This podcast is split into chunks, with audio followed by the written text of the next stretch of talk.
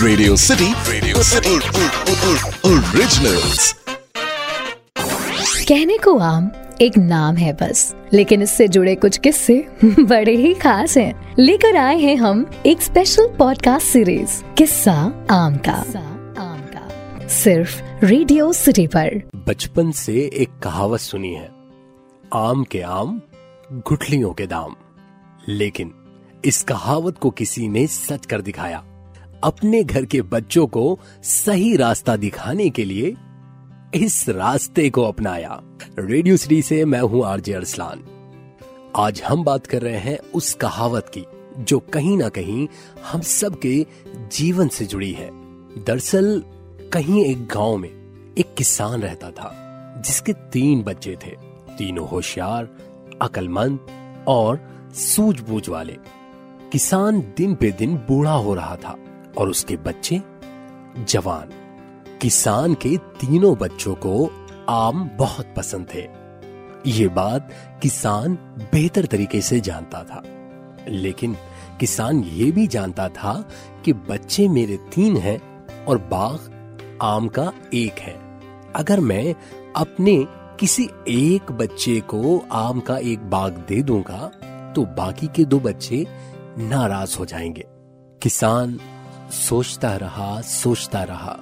तब कहीं जाकर उसके दिमाग में ये बात आई कि जो बेटा सबसे ज़्यादा समझदार होगा, जो घर को मेरे बाद भी सही से चला सकेगा, जिसमें सही फैसला लेने की समझ होगी, और जो सिर्फ़ मेरे काम को ही नहीं, मेरे परिवार को भी आगे ले जाएगा। मैं उसी को ही अपना ये आम का बाग दूँगा।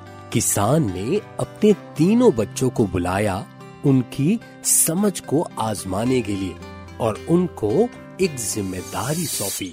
बच्चों, आज मैंने तुम्हें यहाँ इसलिए बुलाया है क्योंकि आज मैं देखना चाहता हूँ कि तुम तीनों में से कौन ज़्यादा समझदार है, कौन मुझको आम के आम और गुठलियों के दाम दिला सकता है। ये कह के वो किसान अपने तीनों बेटों के साथ घर की तरफ़ रवाना हो गया और घर पहुंचकर किसान ने अपनी पोटली से एक एक रुपए के तीन सिक्के निकाले और फिर, सुरेश, रमेश, उमेश, ये लो, ये तुम तीनों का एक एक सिक्का और ये तुम्हारे घर के तीन अलग अलग कमरे। अब तुम तीनों की ज़िम्मेदारी है कि अपने एक रुपए में कुछ ऐसा लेकर आओ कि एक रुपए के सामान से तुम अपने कमरे को भर दो। ये बात सुनने के बाद किसान के तीनों के तीनों बच्चे सोच में पड़ गए। एक रुपए में ऐसा क्या किया जाए जिससे घर का पूरे का पूरा कमरा भर दिया जाए?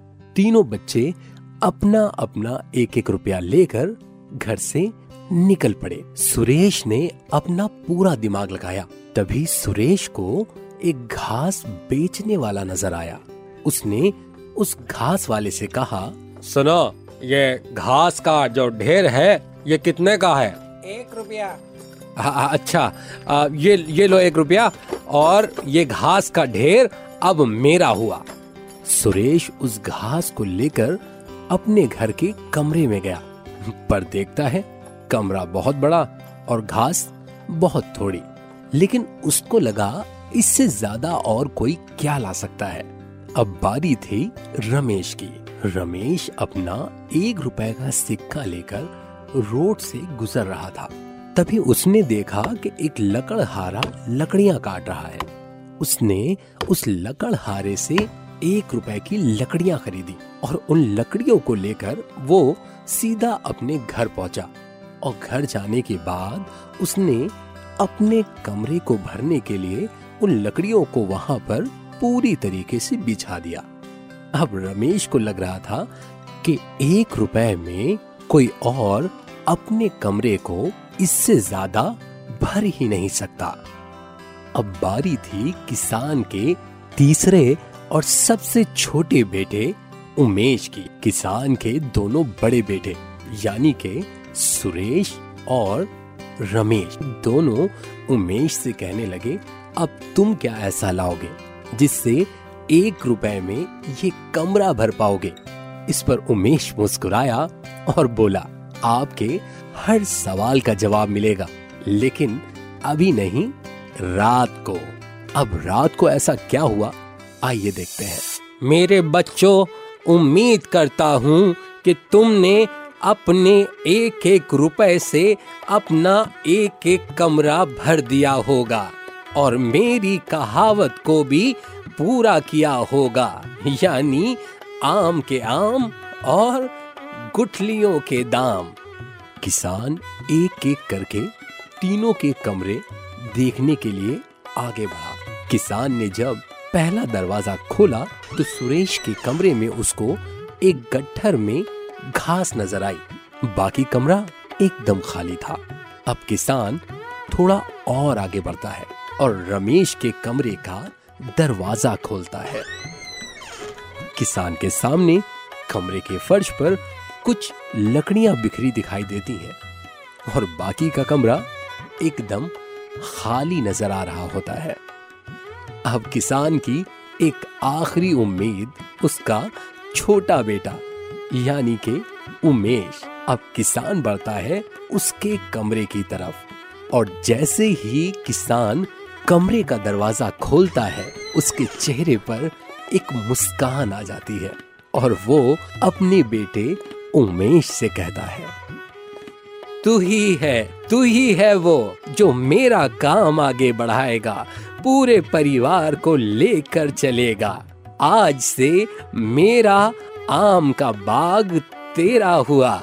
सच, तूने अपनी अकल का पूरा इस्तेमाल किया और एक रुपए में एक मोमबत्ती लाकर इस अंधेरे कमरे को रोशनी से भर दिया। यही मेरी कहावत का असल मकसद था। यानी मोमबत्ती के प्रकाश से कमरे में रोशनी भी हुई और पूरा कमरा रोशनी से भर भी गया। सच, तू ही है मेरे आम के बाग का असली हकदार। ले, आज मेरी तरफ़ से तू ये आम खा। तो पता चला आपको कि आम के आम और गुठलियों के दाम इस कहावत के क्या मायने हैं? एक और आम की कहानी बहुत जल्द आपके लिए लेकर आऊँगा मेरा नाम अरसलान है कहने को आम एक नाम है बस लेकिन इससे जुड़े कुछ किस्से बड़े ही खास हैं। लेकर आए हैं हम एक स्पेशल पॉडकास्ट सीरीज़ किस्सा आम का आम का सिर्फ़ रेडियो सिटी पर Radio City Radio City. Originals.